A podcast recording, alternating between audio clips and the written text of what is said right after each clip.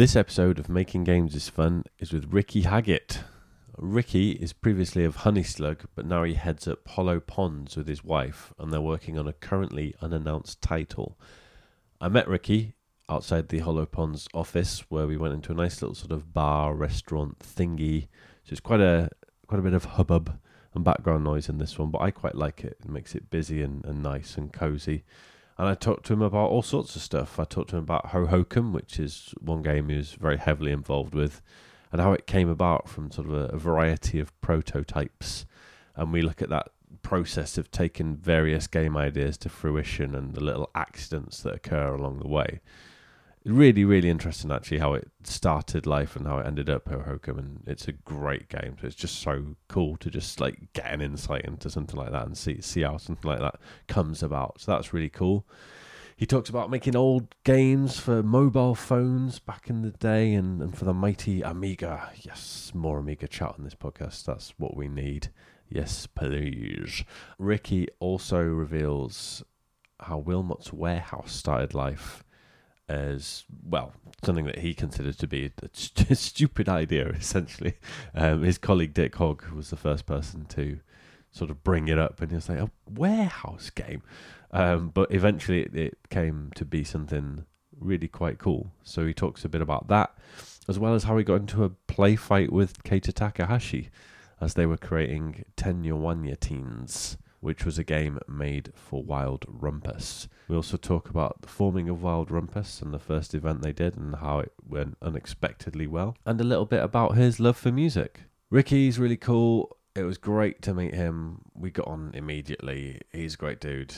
He's a very talented dude, and uh, yeah, and he's fun to be around. So the chat's really cool, and it just flows, and it's really nice. So thanks, Ricky, for the chat. I had a lot of fun. Just before we start, the reminder, we've got a Patreon. Yeah, I'm asking again. But um, if you can spare any little bit towards keeping this podcast alive and keeping it running, it is always hugely appreciated. You can do one dollar a creation or three dollars to get the early access. Very simple. That's it. If you head over to patreon.com forward slash MGIF, you can see how you can help us. And even a little contribution makes a huge difference when everyone pitches in. So if you can, pop us a quid.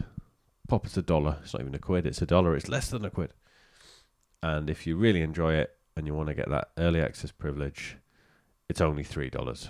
But whatever you can afford genuinely massively helps. So thank you to everyone who is at Patreon, who's listening to this on early access. And thank you to anyone who's listening and showing an interest. I really appreciate it. Now, let's get into it. The latest episode of Making Games Is Fun with Ricky Haggett.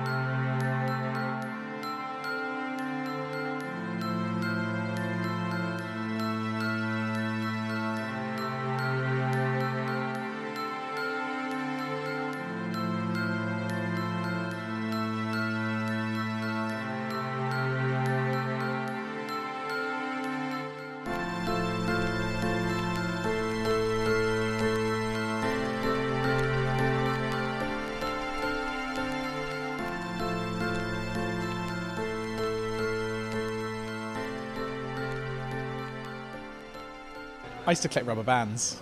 You used to collect rubber bands? You know, the red, before the before the postman changed to uh, boring elastic bands, they used to be bright red. Do you know right, this in London? Yeah, okay. I used to see them everywhere. And one day, I was like, how many elastic bands do I see on my walk to work? And I thought, well, I could just pick them up and then count them. Right. So I did it, and I started, I, I just collected them. I was like, well, I've got like eight eight elastic bands just from this walk. And then I made the mistake of having a plastic bag at work that I decided to put them in. Right. And then uh, th- at that point, you've got a, you've got an elastic band collection. And then I started turning it into a proper game. And I was like literally being like, okay, I've walked down this particular street too often this week, so I'm going to try going this way, and I reckon I'll get some more. and then and then by I did it for about a year. by the end of the year, I was like going up to people's front doors where the postman had obviously like dropped a load. I'd be like, I'm having these. And I'd like scurry around people's front gardens collecting them. And by the end, I had a plastic, because I had to change plastic bags a few times. I ended up with a plastic bag the size of a pillow full of full of red elastic bands. That's amazing. And I really want, I didn't do this because it would have been a dick move, but wouldn't it have been great just to empty them all into a postbox? That's good. There you so go. I, yeah, I'm giving them back. Yeah, it's almost an act of kindness, but like a really annoying one. Yeah. Just re- returning them to you, man. That's that a whole year. Did you start? Did you start taking notes on different roads? No, but okay. I did have a pretty good sense of where I was going to get good. It was all up here, I, and it was always very. It was kind of like playing. It was basically Pokemon Go before it was Pokemon Go. You'd be like, I found a nest. That is, that is such a gamer thing, a collectathon, right? Just yeah. The rate rate of collection on each road. Miss it. When did I, you do that? How, like, um, how long ago? Uh, two thousand and like I'm gonna say like it was during Hohokum. I saw it was like twenty thirteen, right. twenty twelve, something okay. like that. Right. Yeah. Oh my word! I like that. That was not the uh, that was not the segue into Hohokum chat I was expecting from elastic bands to, to that. But hey, let's talk about Hohokum. Sure.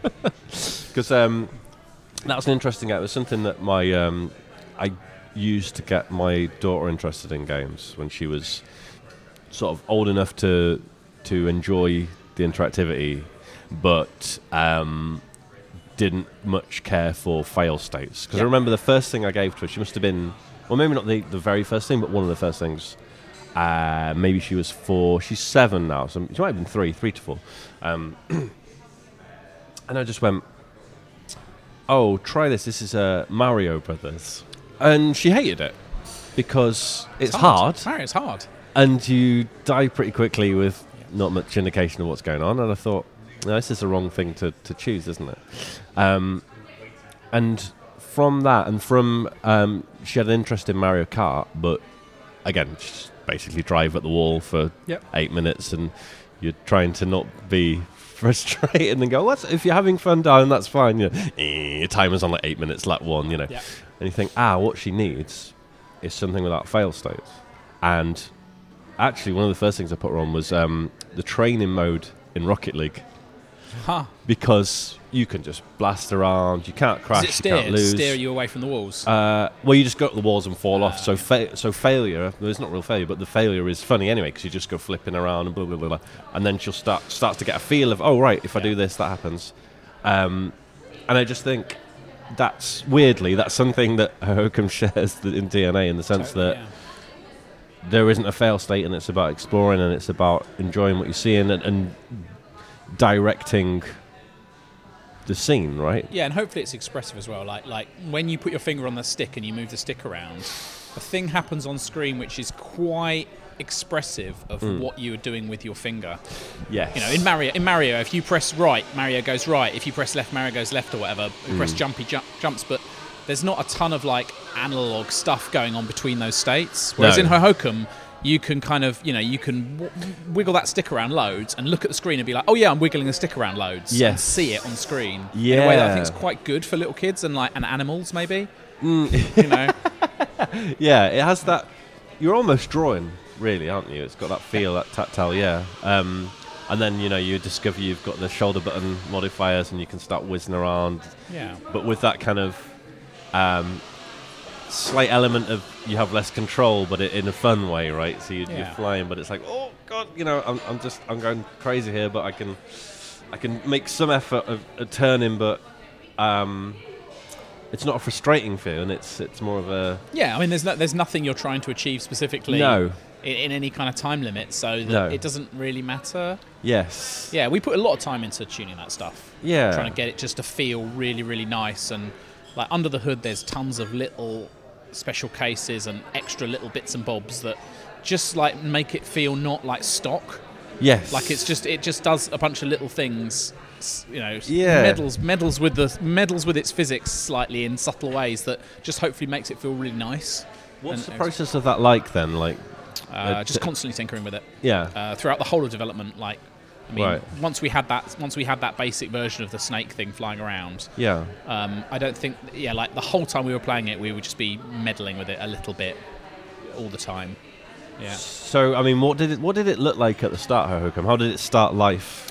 So we started actually like with, with Dick. So I, I worked with a guy called um, Richard Hogg, Dick Hogg.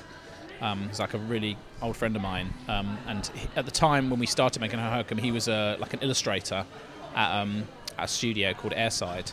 And I was making mobile games and just started getting into Flash. And he just sent me a drawing of a thing that's been like, oh, let's make a video game. Here's a drawing. And it was this weird machine that was like taking in these little lumps of rock and spitting out these little colourful beans. Right. And he's like, well, let's make a thing, and it's going to be like, it's going to have like, maybe it'll have like machines in it, and it'll be a bit like a kind of um, futuristic version of uh, Adobe Illustrator, like a drawing package or something. Right. And maybe it would have physics, and we just started to make this little toy box of, of toys, little little machines and things. Um, and over the years, I mean, literally it took several years of us like not working at all full time, like working in little bursts of a week here and there. You know, I would I would have a spare week or whatever, or go on holiday and my laptop, yeah. do, do a little burst of work, and he'd do a bunch of drawing. Over quite a long period of time, we made side-on puzzle platformers. We made, like, top-down, things that felt a bit like Flow, that game Flow. Um, we made a whole ton of little prototypes. It was like a mini-golf game.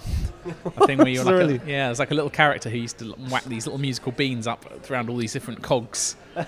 Um, so we made all these like weird little toys, and they all sort of had the vibe of Hohokum, and they all had the colours, and the, we were kind of interested in the music side of it, but n- until like the last sort of bit when it really came together, none of those things were actually Hohokum. And then and then there was just a period where I just made a load of prototypes really quickly over the course of two weeks, and, and the sort of snake creature with characters riding on it came out of that. And it was sort of a pulling right. together of lots of other ideas we had into just a new form that we hadn't quite done before. And then and then we basically had a sort of Hohokum prototype, but that it was enclosed in a bunch of little rooms. It was like a bunch of little puzzle rooms, and each room had a thing you had to do. And okay, uh, there was a ma- there was a race. There were there were like characters that had to carry heavy things for you to from place to place. Uh, and then, and then at the end of this like series of rooms, there was a door that you could open to get outside. And I remember talking to my brother, who was like doing music with us at the time, and Dick, and being at his studio. And, and, and my brother Rob was playing it, and he got outside of this level and was just flying all the way around the outside of the level. Um, we were listening to there's a song, um, "Lovely Alum" by a band called Holy Fuck, a Canadian band. Okay. And we were just listening to that, watching the this, the long mover, the snake, whiz around and like bounce off the walls, and just like, complete freedom, like n- very open space type feeling. Right. Just, and Rob was just drawing, you know, d- making loops and making cool patterns, kind of like flying a kite. And we were like, oh, this is what this game is. This game isn't all that all that stuff in this in this like series of of like puzzle caverns. It's like mm. about it's much more expressive than that, and much more free and fluid. Um, and then we made the game version of the game we showed at Eurogamer in twenty ten, right. and that was that was the like that was when we basically had made a Hohokum level broadly. Huh. Yeah, it's it's interesting. Yeah, I, I hadn't thought of the, the flying the kite analogy. Actually, it is it is flying a kite, isn't it? Yeah. It really is. Um, so actually, the the idea of it not being objective based wasn't necessarily there from the start, or did you sort of go back and forth maybe? Yeah, so when we showed it at Eurogamer, the level was like the it was like a city being bombed, and the idea was you were rescuing people and taking them up to the sort of refuge spaceship that they were going to get away in. And then up the top above that, above the right at the top of the level, we had this big hanging garden with all of these like fronds that you could fly through, and attractors and repellers and things that bounce off, and just to kind of we we sort of put it up there as like a place to put all the stuff that we didn't know where to put it. So we just always chuck it all up there, and we found that, like, you know, some people were engaging with the proper, we were going to rescue these people from the bombs and solve the puzzles. But yeah. actually, a whole bunch of people were just quite happy to be up the top, floating around and being like just just chilling. And we were like, ah, oh, maybe we don't even need any like explicit objectives. Yeah. And then the whole process of making a Hohokum was basically figuring out like to what extent the game should explain itself and expose explicit things that you could do, and to what extent that could be quite vague. Mm. And I think our overall aesthetic for it, like, I'm not sure we completely nailed this in the final version of the game, but like hopefully people sort of feel like they have freedom to wander around and just check stuff out at their own pace, and and the objectives in each place will sort of organically, by osmosis, sort of seep into their brain. Yes. And they'll just start mucking around with a thing, and then they'll be, oh yeah, this is a thing I can do, and then the game will be like, yeah, this is a thing you can do, here's a, here's like a little reward for it. Yes. But without the people ever feeling like they have, you know, they're stuck. Like, It, w- yeah, where, yeah. Where we've where we failed at that is when people feel like they're stuck in a place, which is either we made a thing that was a bit too obtuse, or it's where we made a thing that's just a funny, silly little thing, and people have read into it way more than there actually is, and they're like, "But I don't know how to solve this." And it's like, "You've, you've look, you've made it's it fine. light up. You've yeah. solved it. It's yeah. fine." Like, yes, I suppose you have that kind of. Um, there's almost a the, the gameplay loop of stumbling across a thing, right? You, you're sort of floating around or snaking around an area, and, and you might knock into someone, and they and something lights up, and you go, oh, oh wait, maybe all these light up, or all these sort of open, or you yeah. know, and uh, yeah, and, and making making light of that, you know, yeah. quite literally. Yeah, but I mean, but very like it, by its very nature, it's impossible to set a nice, consistent set of um, expectations for Hohokum. Because every place is different, yeah, and even within a place, there's lots of weird inconsistencies that are, are the kind of the texture of the experience, and that yeah. and, and trying to like set up a thing where people know for sure the reliable sense of like, oh, when I do this, this is going to happen. That just isn't really what Hohokum's about. And no, it's. You know. I suppose there's so much. I imagine there's. Uh, it's so important to get that blend of the visuals, uh, the behaviour of the character.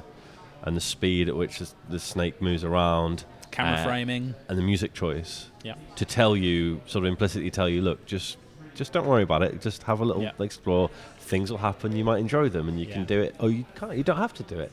Nathan Gary from Sony Santa Monica suggested that we should have put a screen right at the start that just says, "Don't worry about it." Yeah, I like that. It's fine. Don't yeah, worry don't, about it's it. Um, It's interesting because um, I have seen and uh, I've seen a criticism levelled at uh, Untitled Goose Game that there's a to do, a to do list mm-hmm. of like of things to do and busy work. Whereas, yeah. um, in a way, the more fun is like th- those little challenges are fun. I, I think that, I certainly yeah. think they are.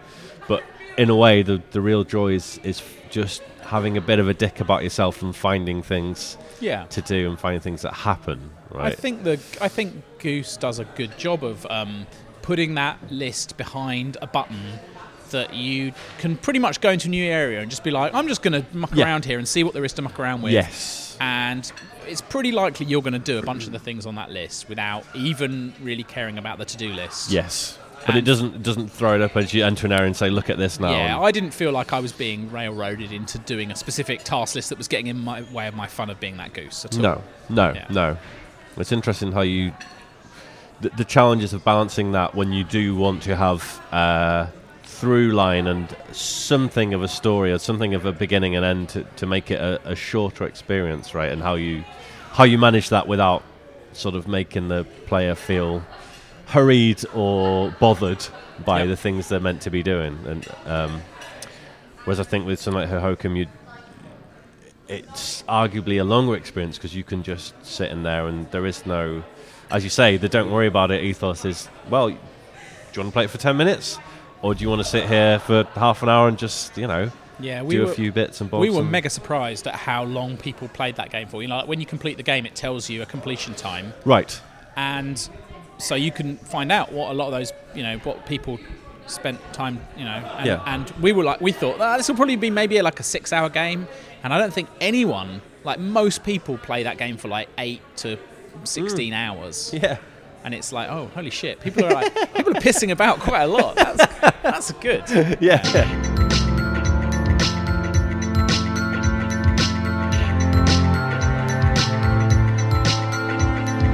When did your gaming career start? Uh, I mean, I started making video games when I was about eleven. I got right. an Osborne book of how to program. Okay. Uh, where you could like type in B B C Basic listings, and we had a B B C Micro at school, and I used to just sit and type out listings and run little write little programs. Yeah. Um, and then got an Amiga, and I spent from about the age of twelve to fifteen, I made lots of Amiga games in Amos and oh, Deluxe wow. Paint. Yep. Load yep. like loads of them. Like really quite naive, simple things, but yeah. you know, like but with lots of love and time put into them. Um, and then when I was in sixth form, I spent a lot of time making M U Ds, I got really into like Visual Basic, and okay. uh, I had a modem and like sort of the early days of B B Ss and, and dial-up M U Ds, and I spent a lot of time making M U Ds as right. well, like programming Amazing. the sort of yeah, like so a completely different kind of thing, like not visual at all, just like yeah. more like database and and syntactical parsing and all that kind of stuff. Wow. Um, then I went to university and did computer science, and then I didn't do any game stuff at all. I mainly just did music. Right. Uni. So it sort of stopped there for a little while. Yeah, I just was. I did. I did the. I did what I needed to do to get a degree, uh, but I did. I didn't. I didn't get massively into computer stuff while I was at uni. Hmm. Uh, and then I just came out of uni and fell into a fell into a job making mobile games. Right. Okay. Uh, really, like in two thousand, yeah, two thousand, two thousand one. So you were mainly making things when you were younger just because you enjoyed making them and yeah. making games, and it wasn't necessarily a kind of uh, career-long plan there or anything like that, or? Mm, I think it probably was. When I was when I was like um, in sixth form, I think I probably thought, oh yeah, maybe I could make video games. Okay. But I didn't. It wasn't like oh, I, it wasn't like a driving passion that I have to make video games. Mm. I was desperate to do it. When I went to uni, I was kind of into do, doing music stuff, and I was started. You know, there were some things at uni I was quite interested in. I was like, oh, maybe I could get into like A I programming. Like, I knew I wasn't going to go and work for a bank. Right, but sure. I definitely wasn't like, oh, I have to go work in video games either. Hmm. Uh, and I just, I literally just left. I left uni. I got, a, I got a job working doing website stuff for like, I think that's like a three-month contract, yeah. which basically paid my student loan off. And at that point, I think I was still, it was kind of up in the air. It's like, what should I do next? Just like, you know, I was in London. There's lots of jobs available. I've got a decent degree. I could do lots of things. That okay. could be potentially interesting. Um, but then just sort of fell into this company um, in Kentish Town who called Morpheme, um, okay. run by folks from um, Psygnosis and, and Sony. They oh, started okay. a mobile game developer, like just right at the start of mobile game development. Yeah, when was that? So it was two thousand one, so like phones couldn't run code. There was no Java phones. There was no, I certainly no iPhone or Android.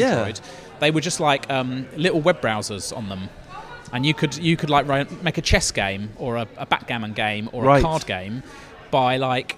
sending a little image, a procedurally generated image, black and white image, to your phone of like a chessboard or a backgammon board, right. and then you just give them a simple interface of like drop downs that let you make your move, and then submit that to the server, and the server would update the game state, do whatever A I it needed to do, and then send back another picture of what the what the current board looks like now.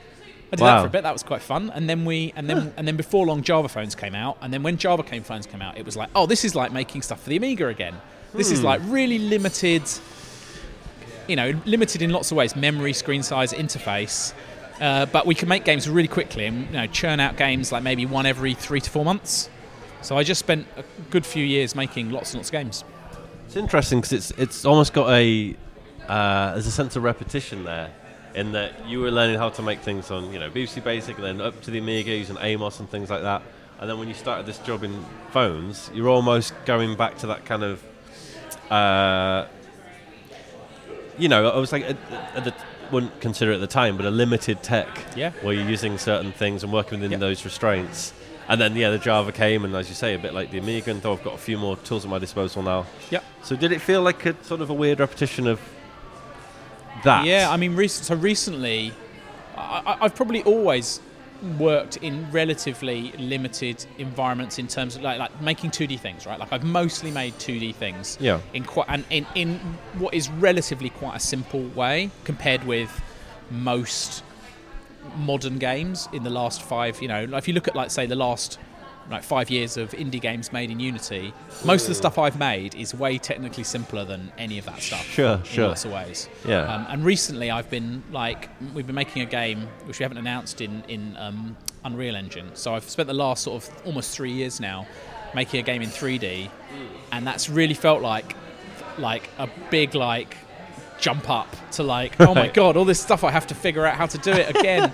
And like, oh, I feel so old. It's so hard. Learning gets harder as you get older, right? Like it yeah. definitely is a fact that it's easier to learn something in your, you know, teens or twenties than it is in your in your forties, for yeah. sure. People talk about brain plasticity, yeah. don't they? And I think yeah, yeah. And, and this definitely like where when we started a few years ago, it kind of felt like this is the last chance really to get into this shit, because if I wait another five years, I'm just going to be too tired and old to even think about this stuff anymore. It's depressing, isn't it? Yeah. last, last, last chance. But yeah, it's been going last all right. Train. It's been going, been going pretty well, I think. Like, yeah, I've, I think I just about managed to, to like, you know, um, get most of my arm and elbow into the into the closing train door. Now the train's now the train's pulling me down the yeah. platform. Leave the jacket, doesn't matter. Yeah, just get yeah, on, get yeah, on. Yeah. Is, so had, had you done any work with three D before this, or almost none? I made really? a, I made a I made a, a three D Worms game. Okay. Where I had to like when do a, a little bit of oh I, d- I don't remember like two thousand and I don't know five six okay. seven I don't know somewhere in there. Before, and what was that on? Before starting Honey Slug, I was on a Sony Ericsson phone that had three D capabilities. My God. How was that? It was fun. Was it, it was good? Kind of fun, yeah. Because this you, is a difference, you, you right? You could do barely anything, right? You could you could render like you know, you know, hundreds of polygons, hundreds of textured polygons. So you had to really think about which polygons you wanted to render really hard. This is always the difference. This is why, sadly, I never ended up down the game dev route, because always an attractive idea to me.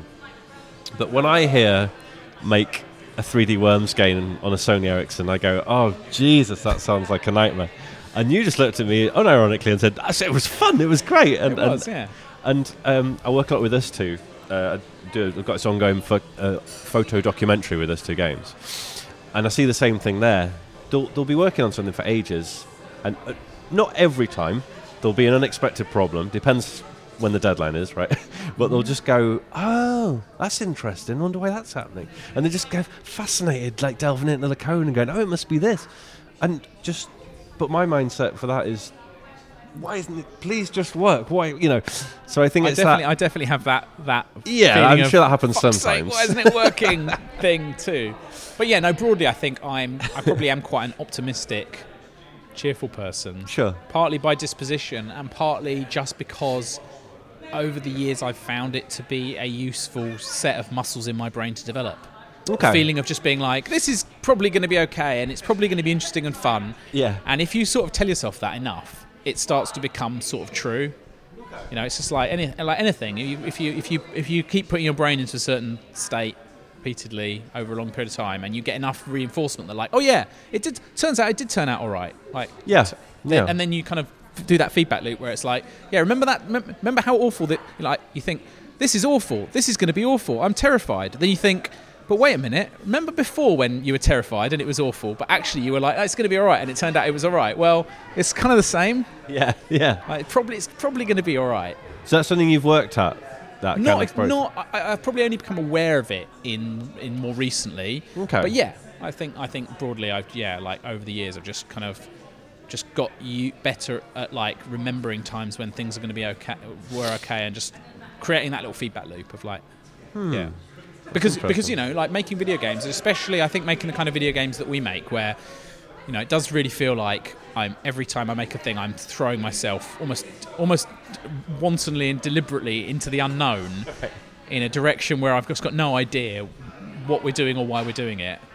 That I think you kind of need, you need a survival mechanism to cope with that, because otherwise you're going to really have a bad time, you know, and so...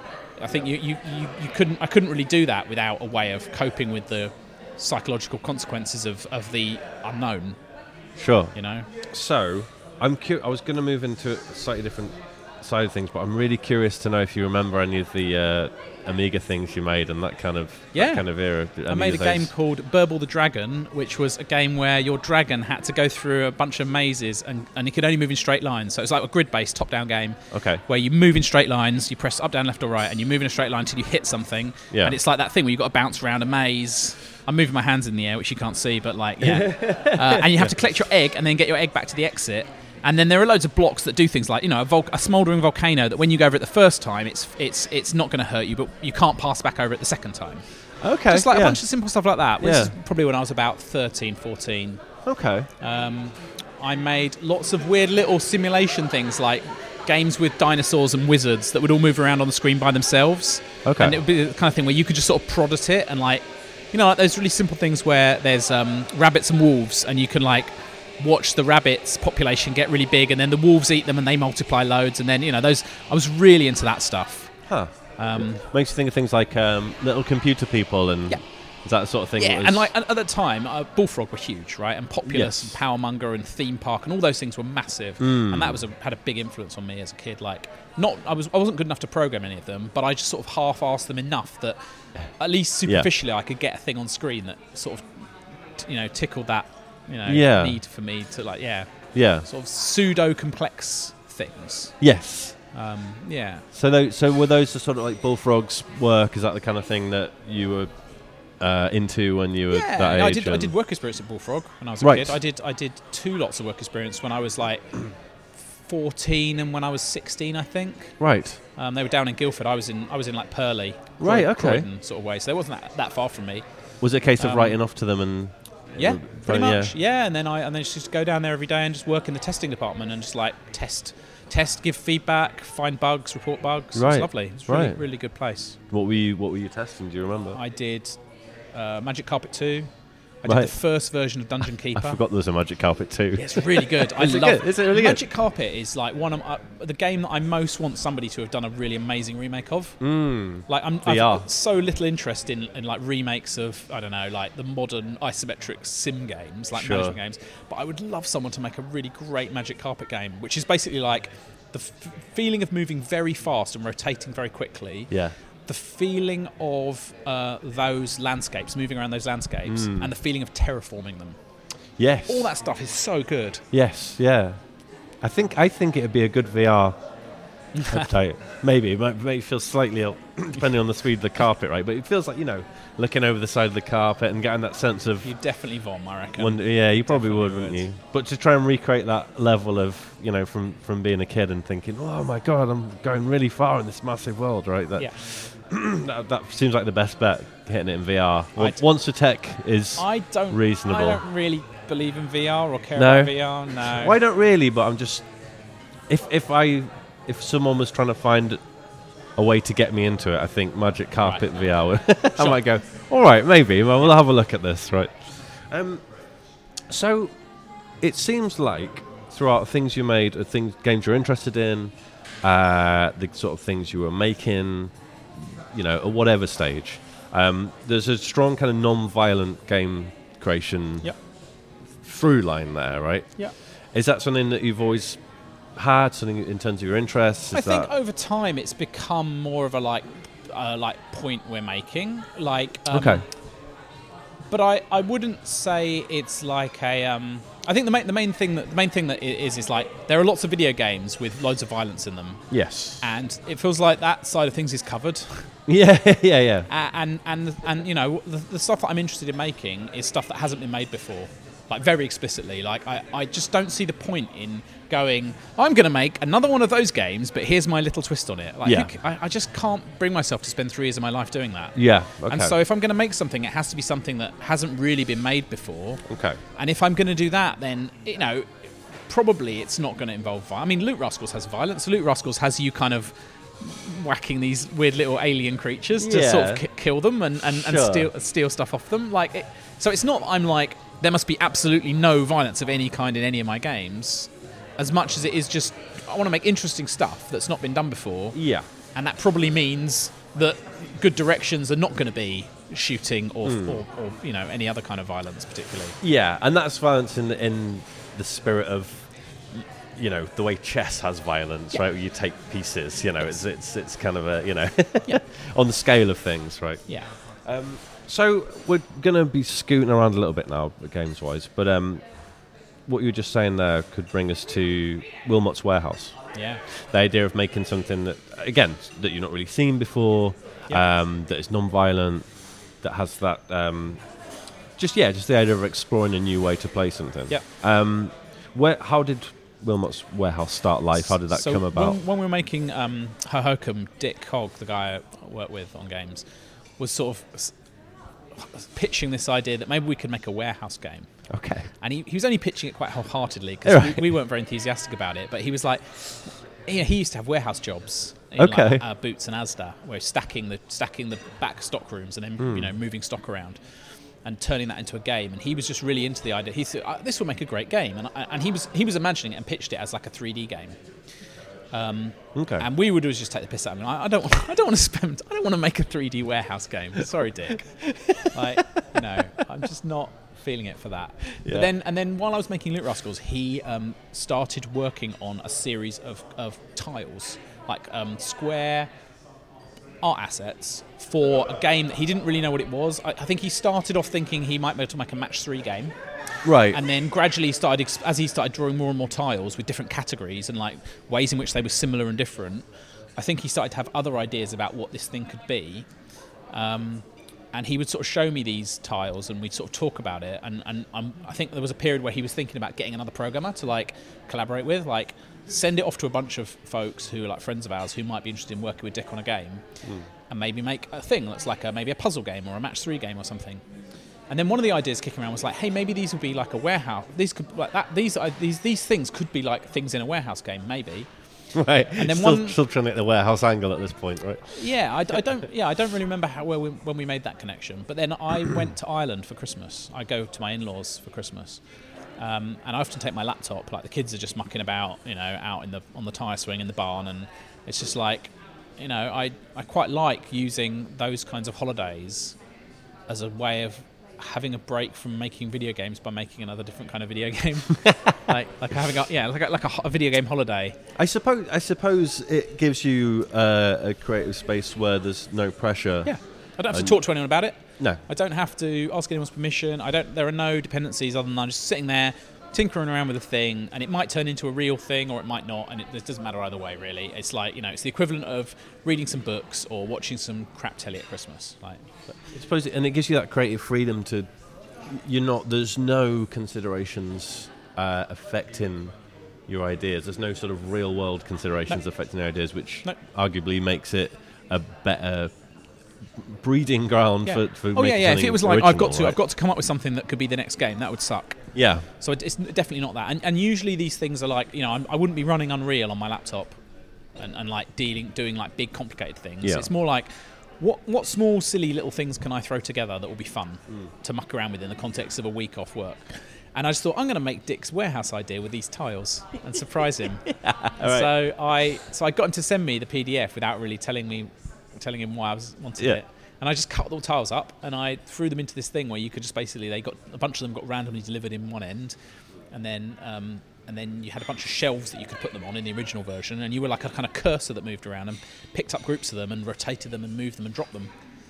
I just made this and it's like, and sent it to Dick. I was like, there you go, there's your warehouse game. Get get sorting, mate. And uh, yeah, and then we, we just kind of went from there.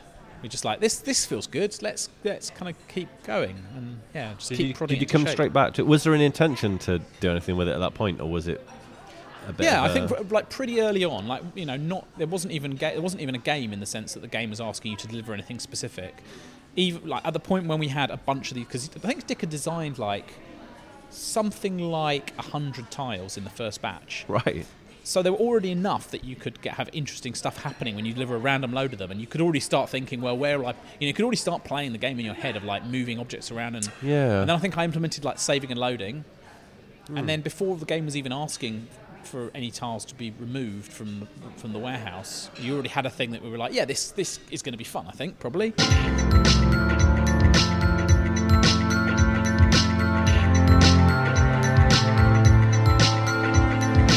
So I have no link, but who cares? Um, Tenya Wanya Teens. Tenya Wanya Teens, yeah. There is no link. It needs no link. Um, They're both video games that I worked on. That's the link. That's the link. um, so I played this at the V and A when it, uh, a while back when it came to... I don't have a memory. When it came through the V and A, yeah. and I can't remember the evening, but it was an evening of going around yep. playing things, and it was there, right? Yep. Um, how did this come about, and, and this collaboration with um, Takahashi... Yeah, so we, I'm, I'm a member of a collective called Wild Rumpus, and we do like playing in public. We do like parties, and we run a thing at, at G D C, which is a big game conference every year where we showcase a bunch of games in a sort of relaxing space. And over the years, we've done a bunch of like, yeah, like connecting the public or people in a play in a physical space with some interesting video game experiences. To, to nest that in this, how did Rumpus come about initially? How how did that all start? Uh, Wild Rumpus started when um, so Marie Falston's one of the other founders of Wild Rumpus, and, and and she and I were at Nordic Games Conference in two thousand, I think eleven, when Doug Wilson invented Johann Sebastian Joust at the Nordic Game Jam, which was played with Wiimotes, and we spent a whole night drinking and playing Joust in this bar in the uh, conference centre in, in Copenhagen. uh, no, Malmo. And afterwards, I remember that, like the next day, I think we were sitting around on a bench outside being like, it would be good if we could do that kind of thing in London, wouldn't it? Like, if we could show this thing in London. And we just had this idea of, like, pr- previously we'd been to, um, uh, Dick and I showed a game called Poto and Kabenga in a thing called Gamma. Um, and Gamma four was, was run by um, Kokoromi, who is, uh, it's like a collective. There's, like, Phil Fish, Damien DeFeed, Cindy Premba, Heather Kelly, four, four Canadians who right. formed this collective and started doing public things, event, events. Mm. Um, and they put a shout out for One Button Games. We entered, and in two thousand ten we were in their sort of Gamma four showcase of One Button Games. Right. With, with Button, actually, which is a game that Doug Wilson also worked on. Right. And it was basically just like a big, cool bar in San Francisco with D Js and people drinking and all the games on projectors. Yeah. And it was like, oh, this is just like going to a nightclub or going to a, a, you know, go see some bands with your mates. Yes. Except all the things that people are doing are video games. Yeah. And it's super cool, and we're ev- like everyone's having a lovely time, and there's loads of people here who don't give a shit about video games, but they're having a good time. And we yeah. just we, we were just like, we want to do something like that. And maybe we do something that's like more like have showcase physical stuff, like, like like Joust, for example, which was just starting to become a thing with motion controllers. And yeah, so Maria and I started talking about it, and then we started talking to Dick about what we would call it, and about Dick about doing the branding. And I think the three of us were the, within yeah we were like the initial three people that started it, and then we did the first one in Brick Lane in London, uh, and it was just like a massive hit. Like we did it at nine, I think is it ninety-three feet east. There's like a bar on Brick Lane at the top of Brick Lane, which has a big outside courtyard, and we showed Joust there, mm. which by now was running on PlayStation Move controllers. And the bar, the bar gave us the venue. Just on, they, they took the bar, and they didn't charge us for the hire. I don't think. If they right. did, it, it was cheap, and so we didn't have like, have to sell ma- massive, you know, get massive amounts of people along. It, okay. I think it was free. And we got like a decent handful of people on, you know, from Twitter and word of mouth. Like we did okay at getting some games people along, but then when Joust started being played outside in the courtyard with these light up controllers, and you got the passing Brick Lane traffic, yeah. by about nine nine thirty in the evening, it was absolutely rammed, huh. and we had no idea who were video game people and who were like members of the public anymore. Right, and it was just everyone was just playing Joust and having an amazing time, and we were like, yes, that's fantastic. This is the thing now. Yes, yeah, yeah, we should just keep doing stuff like this. And then we did we did that for like a, you know, a bunch of parties and things for a while, um, and including we so we, we were doing the party at G D C um, for for a few years. Um, and because I guess you, you're doing a party at G D C, you're going to sell tickets to it. You, you hire a venue, you, you buy tickets, and and the the difference between how many tickets we sold and the venue hire gave us a bit of money, which we were like, we could do something with this money. Like we could pay people to make some work. We could commission some stuff. Um, and then it's like, who could we commission? We, maybe we could com- ask Cater if he was interested. And we, we spoke to Cater, and he was like totally up for yeah. doing a thing. And he sent us a drawing of those two little boys from Tenya Wanya Teens running around a big long string of um, uh, coloured lights, like L E D lights, kind right. of like um, t- kind of like um, Robin Baumgarten's game. Yes, um, with uh, the Line Wobbler. Yeah, Line Wobbler, but but with a much longer string. And um, George Buckingham costed it. Uh, V twenty-one, who's also one of the Rumpus people by now. He costed it up, and he's like, no, it's too expensive. We can't afford that. We can't afford an L E D strip that goes all the way around the whole room. We're like, okay, sorry, Katie, you can't do that. Give us another idea. And then he sent us back a drawing of the two uh, colourful button controllers. It's just like two two controllers. Each controller's got four by four coloured light-up buttons, mm. and it's a game where all the colour, different colours do different actions. Um, and we were like, costed that up. Yeah, we can afford to do that. Let's do that. Yeah. Um, and so... Then it was like, okay, someone's got to make this. And I was like, all right, I'll do it, sure. Um, and then Cater and I just made it in about two weeks over really? Christmas. Yeah. Oh, that's that's the connection to Wilmot's Warehouse. They're both both games that I just made at Christmas on a laptop while, whilst watching the telly. Um, and I, I, I, didn't, I didn't speak to Cater or meet Cater at all until we oh, finished the game. Oh, I really? I only talked to him on Skype Instant Messenger. Just like sending him messages. Um, it was really smooth. It was like, yeah, like we figured out the basic idea quite quickly. Like I was like, Cater, can we just make it like Golden Axe? It's like, it's like that perspective. It's flip screen scrolling. Each screen has some stuff on it. And he's like, yep, sure. Make it like Golden Axe. Yeah, it's the Golden Axe game. Yeah. Yeah, it's just like Golden Axe. Yeah. yeah. And then, um, and yeah, like he, we made the whole game in, in like, I don't know, like a, a day or so, a couple of days with oh. all just Cater's hand drawn pencil drawn drawings and animations. Yeah. And then and then we and then Cater did the, the coloured characters in Illustrator, and then I put in place what I thought was going to be placeholder animations in right. Flash, just like really uh, weird tweeny animations. Yeah. Uh, and then we got the whole game working with like nice backgrounds and nice objects. Yeah. And then I was like, Kate, Kate said, Kate, when are we? Are we, are we going to get like an animator? Or are you going to like animate these things? He's like, no, no, the animation is fine. Yeah. I was like, okay, right, sure, going with that then. Good. Yeah, that's. I mean, all of those things are just absolutely his wheelhouse in every every sense, in every way, aren't they? Yeah. Like I say, the animation, the way it animated, is just perfect, exactly what he likes. It's really stupid. Um, yeah, um, and just the. His interest, because you know he he, um, he had that playground project in uh, Nottingham. Yeah, yeah, it was in Nottingham, wasn't it?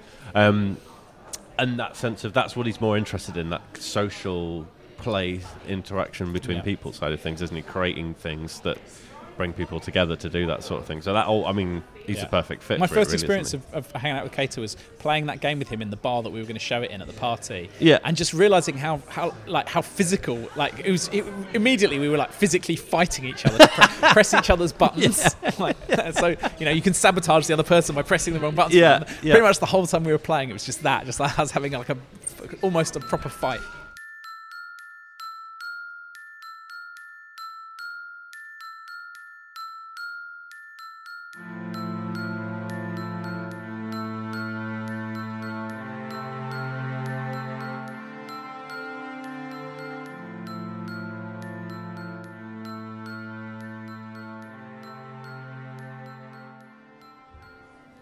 So we had Honey Slug, uh, we've now got Hollow Ponds. Mm-hmm. Um, this kind of, um, these elements that persist through uh, things that you make. Um, obviously I know we can't, it's unannounced, but yeah. I'll, I'll ask you it in this way, in yep. terms of the future, just generally future projects and, and, yep. and things that you make. Mm-hmm. Um, what's the most important to you in the games that you make? What's most important to you in in, in how they turn out and, and what they look like? What's what's the key? What are the key values? I think the key. I think I think our key values are honestly just the whether we had a nice time making them and whether the people on the team had a good time and whether we enjoyed the process of hanging out together making a thing. Okay. More than any specific result of of the final game. Right. Um, so, yeah, for me, it's like when I'm choosing people to work with and then as we move forwards, it's like finding nice people to work with and then having a nice shared experience of making a thing. And that's that's really like the thing I want to be most proud of, and the thing I think it's it's also just just feels useful to optimize for that rather than like, you know... Um, rather than a specific, you know, having any specific values in terms of the end product, you know, that's, that, that, that is the game. Um, you know, I think that um, games can be good and interesting for so many different reasons.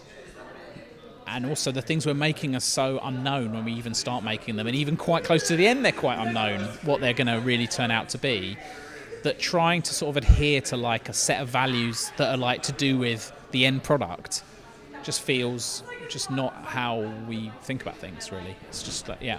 Yeah, so there's, there's um, almost a, a playfulness in the creation and the prototyping stage of, of how you do things, right? In terms of the yeah. the freedom of it. As you say, some of the some of the most interesting ideas you've had have come off when you were on holiday and re- yeah. relaxing. And yeah, we want like we want to start start with an idea that's interesting, but then get people in to help us figure out what it is as as we go along. I think that's definitely been true of the of the current game we're working on. Okay. And it was definitely true of the sort of second half of making Hohokum. Um, yeah. Is that the people that came in to help brought huge amounts of stuff in terms of their own experiences and creativity and ideas.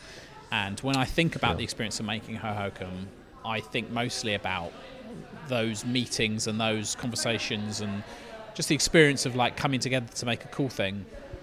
Um, rather than actually any of the specific details of the thing itself. Gotcha. Yeah. yeah. So it's it's it's about finding what sticks, but also finding these collaborators and and, and who are finding people who are as excited about working yeah. on it as you are, I guess. yeah, I've, that that's never, luckily, so far, that's not been too much of a problem. Yeah. Like, we've been able to find people who are interested in coming on these strange journeys with us and and, ha- and have had a good time along the way. That's not been a, yeah. I think, I, I guess, you, you know, we just, we've just reached the point where we have a good enough track record that we're like... Um, it's probably going to be okay. This is probably going to be... A th- you're probably going to end up have worked on a thing that turns out to be good, hopefully, you know? Like, it's yeah. the hope anyway, but... Yeah. Don't Just don't worry about it. Right? Yeah, don't worry about it, exactly. um, so, just finally, so give us a little idea of the setup now at Hollow Ponds and... Uh, well, Hollow Ponds is a company run by myself and my wife. Um, uh, so, my wife, Nikki, does all of the, like, um, business, finance, admin... Um, legal, you know, all the stuff that means that we're a real company that can pay people and, yeah. and, and talk to accountants and, and you know, do, make, you know, everything. She she does all the kind of running of the company, um, cash flow, projections and, and milestones and all that kind of stuff. Um, and then I guess I'm the other director and sort of broadly like a creative director, but then we share a lot of, I share a lot of that with Dick Hogg, who's a like, you know the guy that we collaborate with on lots of games. Mm. So he's like a he's a, he's like a separate company, I guess. Like on in our stuff, there's like both of our splash screens. There's like his splash screen, which is just his name, right? And then there's a Hollow Pond splash screen, and we basically just sh- have a, a, a shared arrangement for making stuff together for the stuff that we make together. Um, and then we hire a bunch of freelancers. Um, so right now on our current game, we've got like. Um, a couple of other programmers and um, some people making three D art and some people doing three D animation and some people doing two D animation and some musicians and uh, audio designers and producer and yeah we've got I think our current game is like about twelve people or so. Okay. That's that sort of scale. Is that is that the most you've had on a, a project? Uh, or Hohokum was similar. Yeah, okay. Hohokum was similar. Loot Rascals was similar. Like it's it's it's you know it's the, the, all the projects vary a little bit by in terms of what balance of roles they need, you know. Mm. So you know, none of our other games have ever needed any three D artists, for example. Right. Um, but they needed two D artists. Hohokum had lots of two D animators on it. Yeah. Um, whereas whereas other games I've worked on have had less. Like all the games I worked on had less two D animation than than Hohokum. Probably yeah. all you know. It's unlikely we'll ever make a game with as much two D animation in it as Hohokum because there's quite so a lot. much in that game. There's loads. Yeah. Um, but yeah, so they all have roughly. They all have roughly the same number of people, though. Like, it's it's in that sort of, like, eight to fifteen sort of mm. space. Like, I wouldn't want to make a game with loads more people than that. Yeah. I think, I think because I, you know, I, I don't I don't ever want to be someone that just puts the paintbrush down and just starts... My only job is just talking to people, even though I spend quite a lot of my time talking to people about their work. And I, I do like to also be involved with the making of stuff and writing yeah. code and being involved in that side of it, you know, the very practical side. So for Wilmot, I did... You know, maybe ninety percent of the programming. A guy called Rory O'Sullivan came in and helped right. get the sort of final version out and did a bunch of stuff at the end, inherited my code and ran with it. But I, I did most of the programming on that. But on our current game, I've mostly done like U I programming okay. and other bits and bobs of certain other bits of various systems. Um, on Loot Rascals, I did a bunch of stuff early on, and then I did a bunch of U I programming. I mean, Loot Rascals does a lot of U I in anyway. anyway. Um, but yeah, so that just that fact that I've wanted to be really up close to the thing I'm making and like pra- hands-on practically working on it just puts a natural limit on how the size of thing I want to make and how many people. But also I just, just aesthetically, I like working with uh, like a little team of people like that rather than it being like t- two or three times bigger. Yes, um, I, I guess that... It- If you're actually involved in making it as well, you can make smarter decisions Absolutely. than if you're just looking yeah. at it from a very much top-down view yep. or looking at it from the outside, right? You yep. can, you've got a better yeah, understanding. I know exactly what. I, yeah, I know exactly what's going on. Yeah. On all the games that we've worked on for sure. Yeah, I don't really have a man. I don't really have like a kind of manager's abstraction of things. Yes. It's, I do actually genuinely know exactly yeah. what's going on. Yeah. Yeah. And there's that critical size, isn't there, for for that sort yeah. of. Yeah, it couldn't. It couldn't well. get. It couldn't get significantly bigger than the teams that we have, and I wouldn't want it to. And I, I'm pretty happy with the kind of stuff we're able to make with with those teams of those sizes. You know. Hmm. Especially when you're making a thing for two, two years, three years. That's like, you know, that many, pe- that many really smart, talented people working on a thing for that long. You're going to be able to make a good, cool thing. Yes. You know. Yeah, it seems to be. That's that's seems to be a pattern I'm seeing in a lot of successful things now. Is that two, three year period, eight to fifteen people. Um, that that sort of area of, of yeah. time versus very talented people combination, you know, is, is, yeah. is creating some interesting things. I mean, you can like, do it with less, like um, the guy Obra Dinn. That's the thing that made Obra Dinn. Oh yes, man, that game is incredible. And yeah, it's just him. Yes, well, yeah, Lucas Pope. Yeah, yeah, that's good uh, work, Lucas Pope. Yeah, good, good that, work, I'm Lucas. Not that talented. Well done, Lucas. I don't know how you did it, but well done. Yeah, God, yeah, that's yeah, that's uh, an outlying sort of uh, yeah. exception proving the rule there, isn't it? Yeah, good lord. You were talking about getting the itch for yeah. making music or making making sounds or making yeah. bits and bobs. I'd Is that lo- something lo- you're gonna do? I don't know. I really want to. I really want to get a drum kit, and I want to get a. yeah. If I had, if I in my fantasy scenario, I would have my my cellar would be empty of crap, and I would have a drum kit and a, a twelve track digital recording thing, yeah. and I'd just be able to go down there and noodle about with some keyboards and guitars and drums and just make some noises and press record and like get my kids to come down and like yeah. make some noises and just like have a sort of yeah get back to that feeling of just like making some musical things in a very unpressured way, mm. um because I really love doing that, and I think that I, I'm hoping that will kind of come to some sort of fruition in the next decade for me. Okay. You know, good time scale. Uh, yeah, I don't have any particular like, you know, it's not like I have a, you know, another album in me that I have to record or anything. I just sure. miss, I just miss sitting around in a room, looking at the other people in the room playing some music, and then okay. listening back to it and being like, yeah, that was cool. That's a nice, that's a nice, cool, weird thing we made. You know. So you're not tempted to uh, sort of um, put your two cents in on sound design and and. music tracks on what you're doing now and that kind I of thing? I definitely or? do that. Like, um, yeah. yeah, like I work quite closely with our audio designers. Okay. Um, and, and in our current game, there are a bunch of sound effects that are also just me making noises with my mouth, sort of mixed in with other things. Ah, the Takahashi and, approach. Yeah, like I definitely, yeah, like I, I, I think I'm pretty hands-on with that side of things, and the music side definitely. Like, um, yeah, I can't, I can't announce our musician for our new game, but it's really exciting. Like, we lo- I love working with, um, with like you know, musicians. Yeah. Um, on video games, and it's a really important part of our process. You know, the music is very important yeah. um, aspect of, of pretty much all the games I've made in recent years. Um, and yeah, I, I really enjoy that aspect of it. It's like it's not there's nothing. It's not really very technical. I mean, it, it has strings that go out into technical and game design stuff, but broadly, it's like this separate thing that's just about the vibe and the atmosphere and the feel of a thing that you're making. That it, it really feels like a break from thinking about all the other stuff. I was talking to Paul Kilduff Taylor, Mode seven, and he says he doesn't he's not a fan of um, adaptive soundtracks where mm. it dep- depending on what's happening, unless he says, you know, there are exceptions, but he yep. says he doesn't like that thing of, you know, you get closer to an enemy and and, and something ramps up and you move away mm. and it and it dies down yep. again, because he says because it doesn't sound right to him, because you can just kind of keep. In theory, you can just sort of walk up to that enemy and back off and four yeah, or five yeah, times, yeah. and it sounds weird.